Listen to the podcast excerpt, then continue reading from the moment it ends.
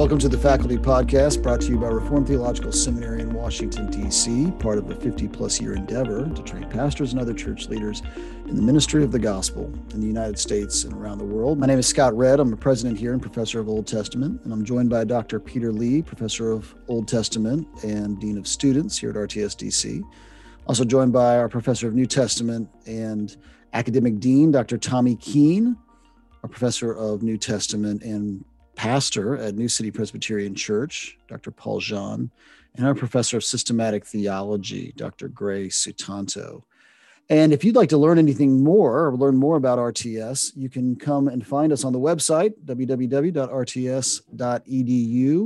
And you can also there ask questions. If you have any questions for the faculty to address on the faculty podcast, you can go to rts.edu forward slash Washington forward slash podcast. And there you'll find a little form that you can fill out and pose questions to the profs here on the faculty podcast.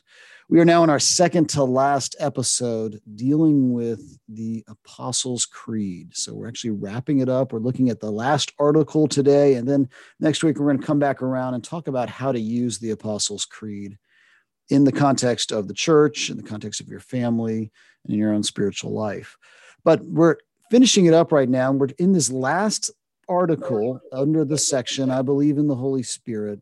We have a series of articles underneath that, including the Holy Catholic Church, Communion of Saints, and it finds its in its culmination here in the life everlasting.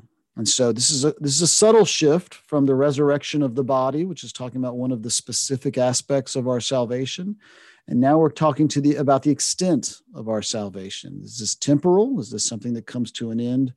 Or is it everlasting? And according to the Apostles' Creed, it's everlasting. We believe in the life everlasting. So I want to start off with this question to Dr. Lee because there is, I think, a sense amongst some in the church that this idea of everlasting life or, or eternal salvation is kind of a New Testament thing. This is kind of a Christian gospel thing. It's not something you find in the Old Testament. How ought we to think about this? Is this something that is sort of newly introduced in the New Testament, or do we see this theme get projected back in the Old Testament as well? Yeah, it's got that's really it's a really good point and an unfortunate one, I would say. I mean, it's definitely true that the concept of uh, the life everlasting is is it permeates all over the New Testament. That's absolutely true. But yet, in many ways, the New Testament is standing on the shoulders of, of, of an idea that we find even in the Old. In fact, it goes all the way back to the garden. Uh, when we think about Adam and the uh, the life that the that he had in the garden, we have to remember that you know our Reformed tradition has embraced the idea that he was in a probationary period, that uh, that there was a greater state of life for him and as great as it was as as as wondrous as that life in the garden was without sin that, that there was something even better. I mean we see that represented always in the garden in the figure of in the sabbath day and how there is a an eternal sabbath that uh, adam could enter into. The tree of life uh, is sort of represents that idea as well.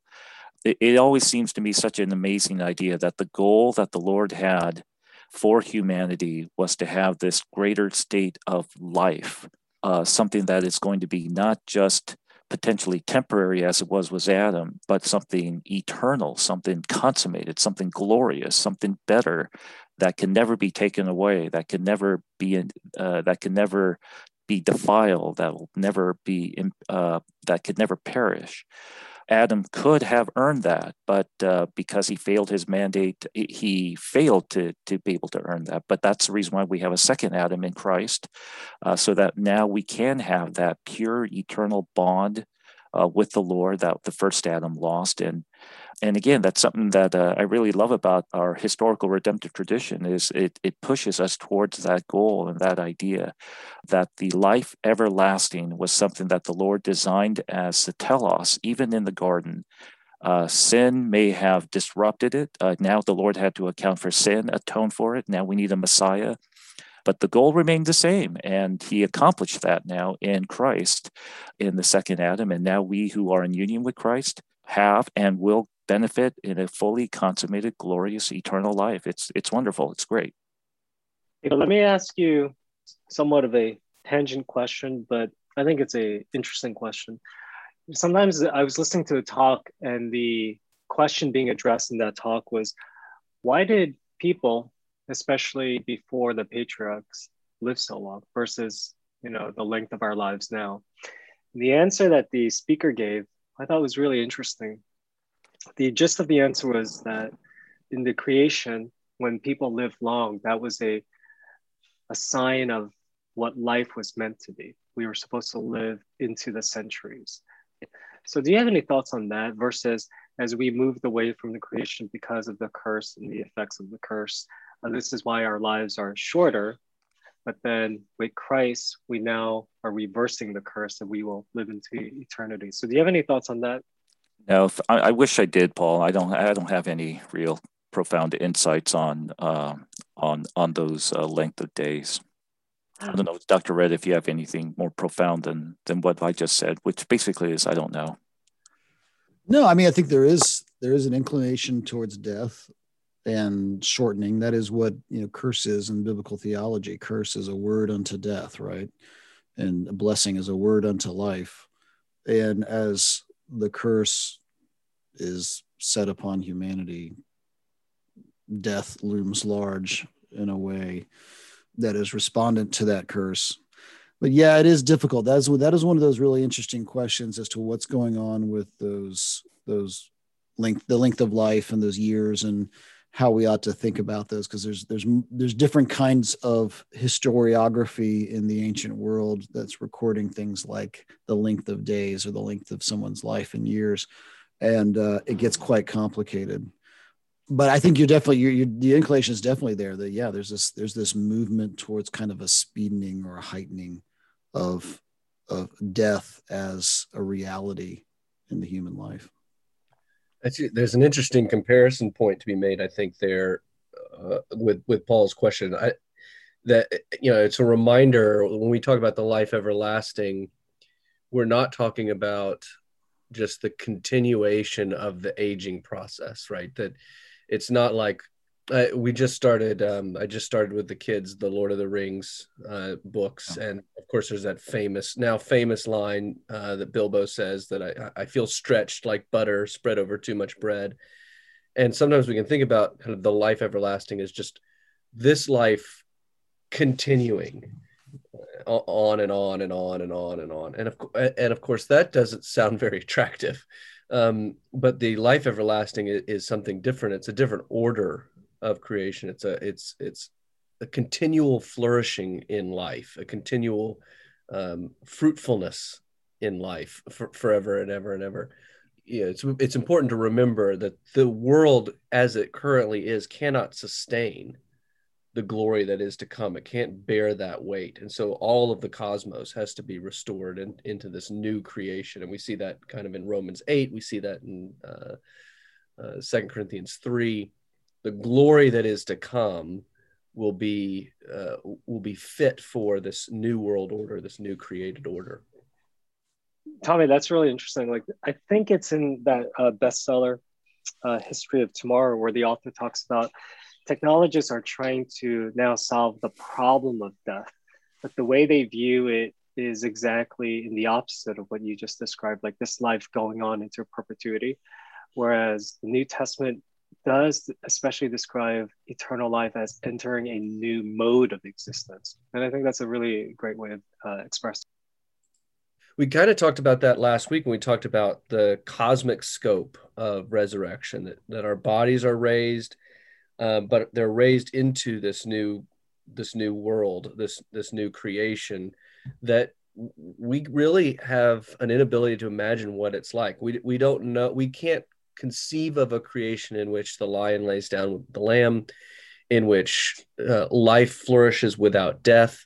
Uh, but that is in, indeed the hope of the new order is that um, our our bodies will be uh, fit for this this this greater order of of creation. Yeah, and that's really worth thinking about because there is a long Christian theological tradition that's reflected upon the fittingness of this resurrected body.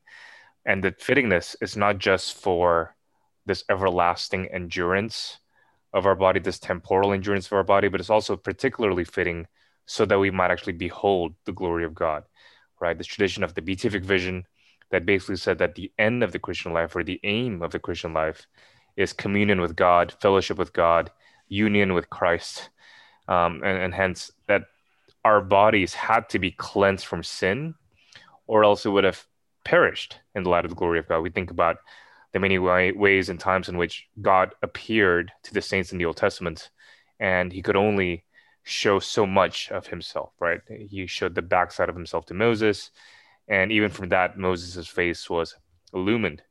And so many times when God does appear, uh, and people were unprepared, right? Especially about Adam and Eve, they were just running away thinking about God coming for them, right? There's this fear that the holiness of God would just cause them to be incinerated.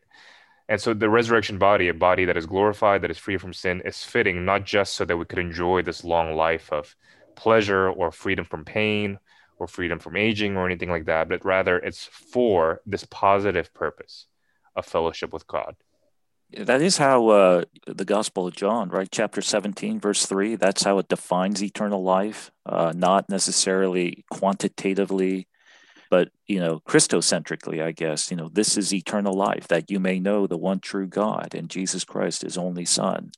Uh, and and I, and I love how it's so redefined. You know, it, we ask the question, uh, and just the concept and the term eternal life sort of begs a conceptual quantitative idea, but that's not the way the Bible defines it.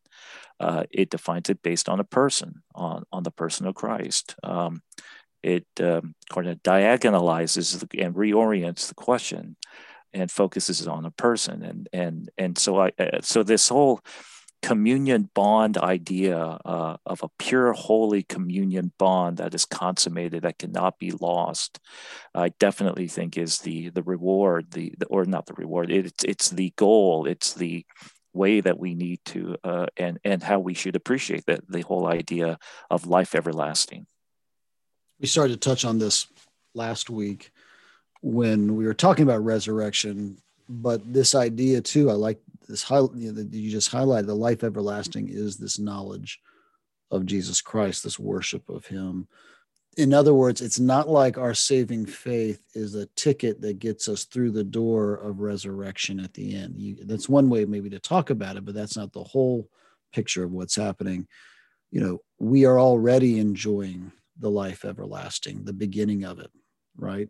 Now it's in an already not yet way, right? But we're already new creation in Christ, right? And so we're this idea, I think this actually sheds a whole new light on what Paul means when he says something like in Philippians 1, um, you know, this work that's been begun in you will not be completed until the day of Christ, but the work's been begun, right? So you're you're already living towards your everlasting life. It's not if I can just get through. I mean, there's a sense in which in suffering a way that you can be comforted or comfort the sufferers to say, well, if you can get through this, you have everlasting life awaiting you. But there's also this very real sense in which we're already tasting of it in part, which is drawing us forward towards it in whole, as a whole, right? And I, I, I love that picture. I love how Paul Paul applies that, you know, all over the place in his letters. But this idea, even that our present suffering isn't even comparable to what awaits us, you know, in the new heavens and new earth. And that idea that we will now even see the present suffering and the present struggle in the context of that eternal glory and worship that you all were just talking about, and that that will change the nature of the present suffering, right? That'll be lived in the context of that later thing. You know, C.S. Lewis dabbles into this in his book, The Great Divorce, where he talks about the idea of our, our living towards the new heavens and new earth is a kind of is a kind of process that's already begun today. And by the way, it also happens on the other side too, that if you're living towards perdition, if you're living towards alienation from God, then that process has already begin, begun today. You're already tasting hell in your life today, being separated from God. You know, and he says, he talks about how um, you know, both processes begin even before death. The good man's past, talking about the Christian, begins to change so that he so that his forgiven sins and remembered sorrows take on the quality of heaven. The bad man's past already conforms to his badness and is filled with only with dreariness. And that is why the blessed will say, We have never lived anywhere except in heaven. And the lost will say, We were always in hell. And both will speak truly. I think that's a really kind of poignant way of thinking about this idea of living toward your eternal end. And that we're already kind of tasting it. We're a part of it now. It's amazing that the Heidelberg Catechism on this particular clause on life everlasting just talked about it in the exact way that you just talked about it, Scott, that this experience of joy of life everlasting is already something that we have here today. But yet at the same time, there is something more to be had later on in continuity with what we have now.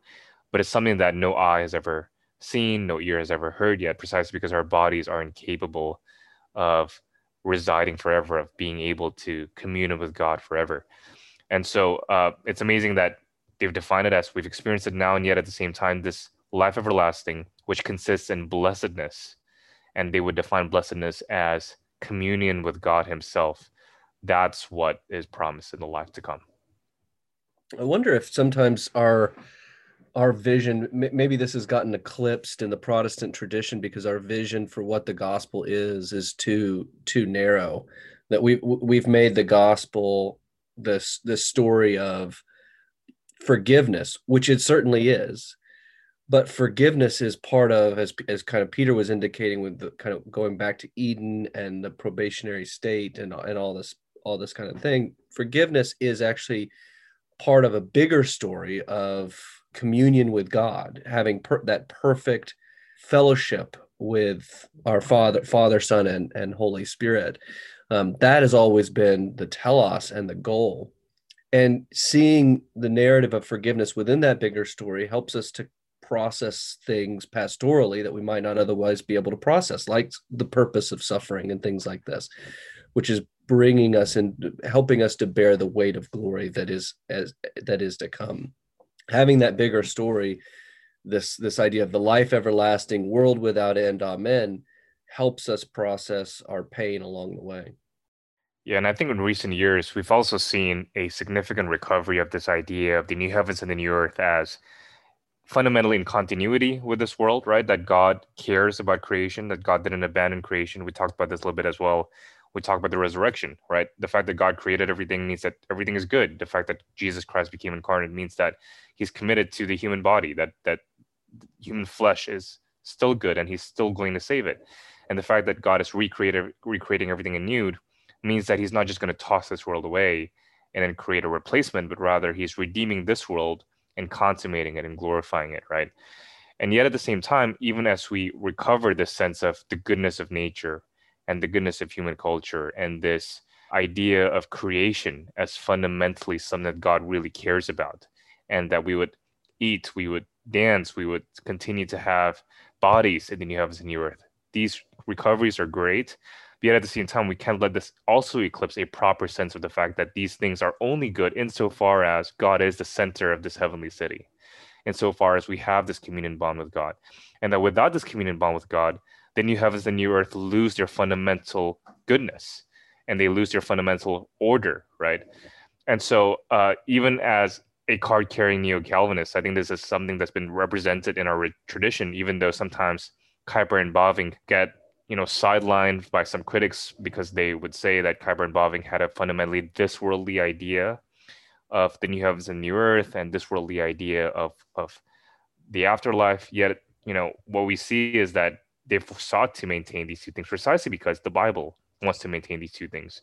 But there's also a primary to secondary order, right? Primarily, it's about communion with God.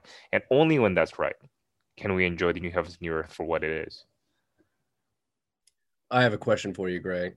As, as, as a card carrying neo cal as the only not card carrying neo Calvinist in the room, I, I, I haven't gotten my card yet. Um, it's on the way, Tommy it, there's this you you mentioned the kind of interesting relationship between the this world order and the next and and that it's not just kind of a reset button that god pushes but that there's continuity between the two and yet discontinuity um that's an important point and we see that in pictures in in the new testament as well i think of that passage in revelation where uh, the nations bring their glories into the mm-hmm. And I've always wondered about that. I've kind of pondered that a little bit, um, but have not reached cognitive rest on that. Do you want to do you want to bring me to cognitive rest? Do you have a do you have a position on that passage? Yeah, I think you're thinking about the passages. I think at Revelation 21, this talking about the kings of earth and the nations bringing their glory, being invited to participate in some way yeah. in new heavens and the new earth. So, in other words, even though this new spiritual world and this consummation is brought about by God alone. There is no incremental upward trajectory towards that from human progress or anything like that. There's still this invitation almost by God to participate in some way. This is God alone who's doing it, but at the same time, human responsibility is involved in some way. Now, this could get really silly immediately, and I can imagine my friends who are very critical of New Calvinism already immediately say things like, "Oh, you know, great, does this mean that the table that I made that's going to be with me in heaven? Or, you know, does this mean that my favorite pillow is going to be in heaven if I just love it enough or something? And yeah, it could be very silly when we when we think about it that way. And I think there should be a measure of epistemological humility when we think about what's in continuity between this world and the next.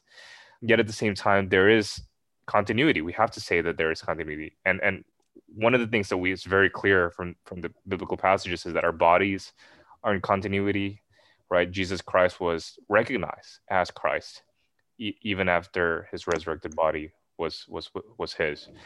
And i would so despite the possibility of silly speculative conjectures i would still want to emphasize that participation that god would deem this creation to still be preserved and at the same time consummated. There are things about this earth that is good. And this is why in the doctrine of common grace that's to be talked about.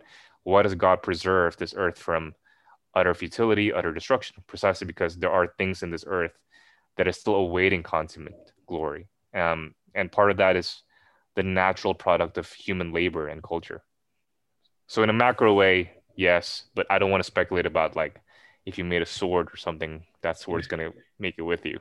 Well, that, no, that's really helpful. I, and I think it's important not to be, well, speculation is is fun, right? But we can't be conclusive about about these kinds of things. We need to have that that humility that uh, God has stored up this glorious thing for us, and at the same time, we're not sure what uh, what it will be. And also, I think just looking at the primary sources of Neo Calvinist tradition, they have restrain themselves from speculating what exactly would appear in the new heavens and the new earth, right?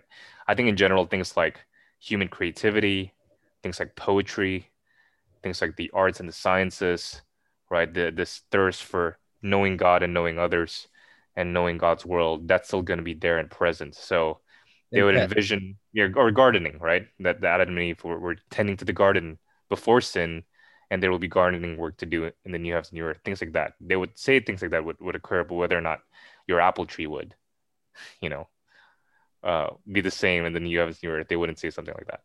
Yeah, but but and pets would be. Yeah, I mean, that that's a great question. I would I would ask um I would ask someone else about that perhaps.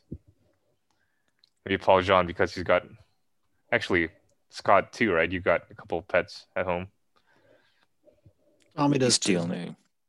Tommy too. Well, my my my daughters will know be happy to know that there's the slight possibility that we may have a consummated Disney World. I'm sorry that, that, we can edit that one out. Uh, yeah, I suppose. That's good. That's a good conver- good conversation. There definitely is a consummated level, though. Uh, you know, as as that continuity and the honoring of creation, that the it is a new creation or a new heavens and new earth, definitely of a magnitude and of, of an order that is radically different and yes. uh, and and purely eternal and and glorious in a way that uh, we. I guess I always find it interesting. First, how little uh, in terms of scripture there is in descriptions of of the consummated life, and then secondly, how it's always given to us something that Dr. Keene has uh, kind of reminded me always in visions and images. It's kind of difficult to put into words. The best that Scripture can perhaps do it is by putting it in in the context of a of an image to communicate that idea. Yeah, for sure. So whatever continuity there is, the eschatological and glorious character of heaven would always exceed human imagination. I think that's worth emphasizing.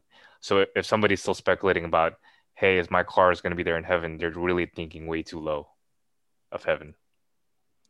Yeah, and the sense in which, you know, we talked about this last last week with resurrection about death, but really the the whole arrangement.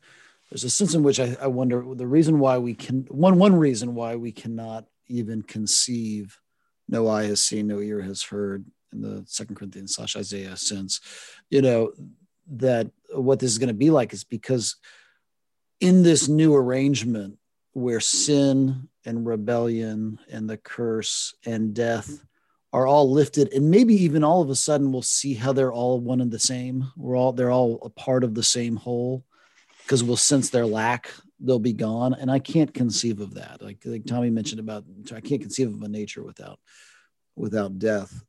And likewise it's, it's hard for me to imagine my human consciousness without sin.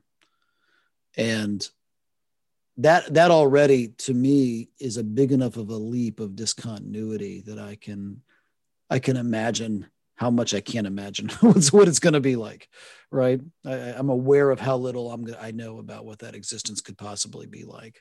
And it's a glorious thing. It's a it's it's a it's a glorious mystery not not in the sense of the mystery of the gospel but in another way it's a, it's a glorious thing that's wait that, that we're waiting to see revealed and and unfoiled. And yeah it's a it's it's so powerful that it draws us forward in this life well we need to bring this to a close brothers it's always a joy to talk with you this is one of those topics that is to me both exhilarating and at times, of course, confusing and confounding, but it's always kind of a glorious confusion.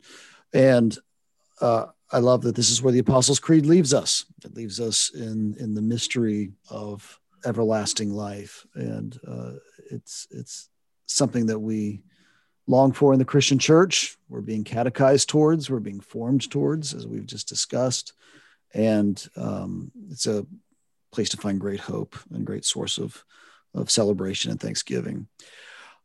We're going to discuss the end of the Apostles' Creed next week, so stick with us. Again, if you have any questions, please feel free. You can post those both on Twitter and Facebook on our on our um, RTS Washington accounts, or you can go to rts.edu forward slash Washington forward slash um, podcast, and you'll see a form that you can use there to fill out. If you'd like to learn more about the seminary, please also go to the website um, and begin that conversation. We'd love to talk to you more about how you can pursue theological study at Reformed Theological Seminary in Washington, D.C. Thanks, and until next week, take care.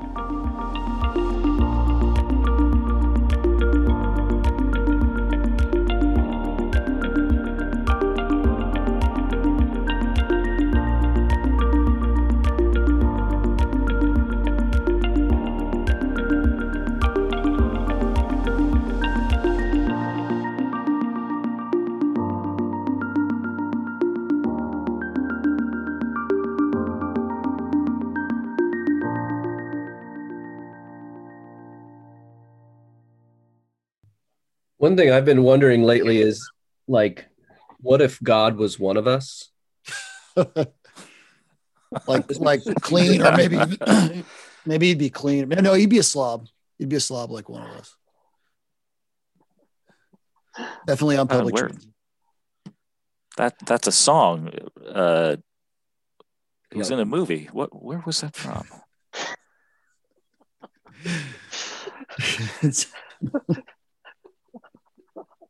in a lot of movies. Oh, P- P- Peter just being hilarious. But Clara went to high school with Gwen Stefani. That's what that's what you need to know. That's right. That's right, man. Although I, I don't know, I don't think she'd remember Clara. Wait, Clara went to high school with Gwen Stefani. I didn't know this. Yeah, yeah. It's, supposedly Gwen Stefani is um, was a junior, I think, her freshman year, or something like that, in their high school in, in Southern Cal. Um, wow. I don't think they hung out, but uh, you know, but I, I, I, don't know. I just want to know if she was already listening to ska rock, you know, back then, Gwen Stefani. or is that something that she just picked up because it was becoming big and then she started No Doubt? Anyway, I don't even know what that is. Okay, this was like yeah, that's early. Um, what was her band called? No doubt. No Doubt. Yeah.